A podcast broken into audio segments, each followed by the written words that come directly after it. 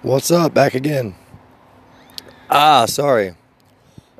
Decided to change things up a little bit today and smoke a blunt. I'm just going to keep it real. And uh, I'm at Oakland Cemetery. I spend a lot of time here.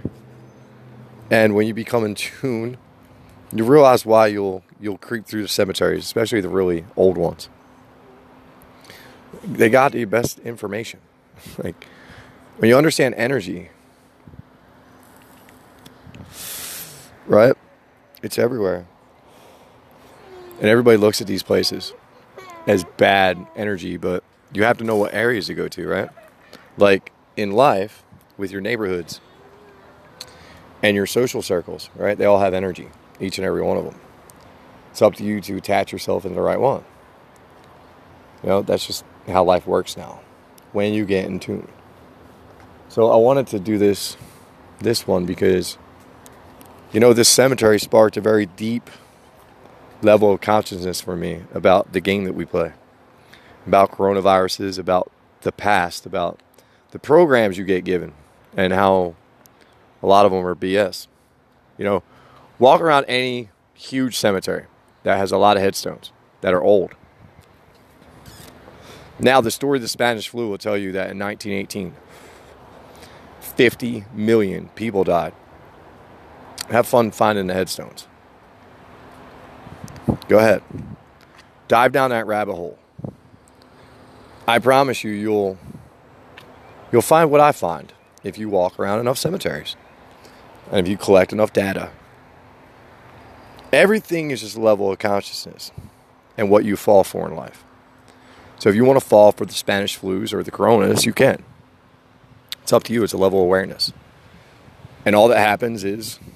when you fall for that, you shift out of your new earth. You miss the thirty-year window. It happens every thirty years, right? And we're in the cycle right now. That's the ascension process. It's not a one-time gig. It's your gig. When you get into it, it's your gig. You create the rest of the world.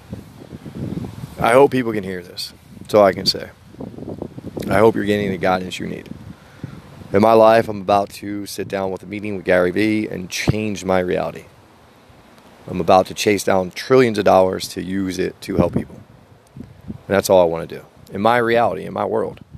When you understand your reality and your world, it'll make sense to you. Right now, if you're hearing my voice and you're totally asleep, you're not hearing my voice. I know that. But I just want to fill y'all in on that one. That if you go around a cemetery, you'll see the answers. Just level of consciousness. fifty million people... just simply shift it into a new dimension. Call it how Mother Earth flushes the toilet and we keep things beautiful. People ascend to the energy, but you have to become the new you, the new earth. The Christ consciousness within you has to come out. You have to shine it on the outside.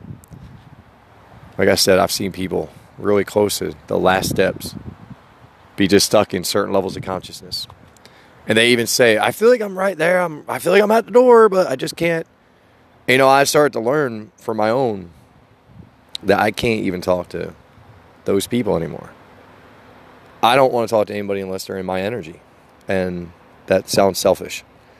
And I made those decisions a lot during the last few months with people reaching out to me. Other spiritual people wanting to jam what they felt was their information at me. And I was just, I was already too in tune at that point. So if you hear this, I'm sorry that I couldn't play your reindeer game. Because the game is to become successful. It's not to think that you have to give all your clothes off your back and be poor, and that's the act of service. That's the illusion. The Mother Teresa's of the world is the illusion. I love Mother Teresa. I love the story. I love how Mother Teresa proved that she could just live her life and give, and everything she ever needed just kept coming.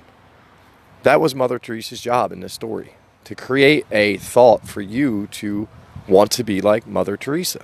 And follow after those guidelines of understanding that if you're always doing something that's active service for others, you'll always be taken care of and have everything you need.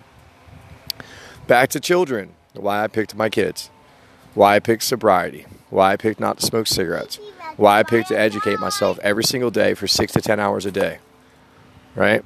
To get to where I'm at today, about to have meetings with Gary Vaynerchuk, about to get that high five that started this podcast off, about to travel to New Zealand, about to do everything I ever said I was going to do on this planet when it comes to whether it was water, whether no matter what, every damn seed I planted, people is going to grow because I am Warren Buffett on the inside. I'm about to destroy this game.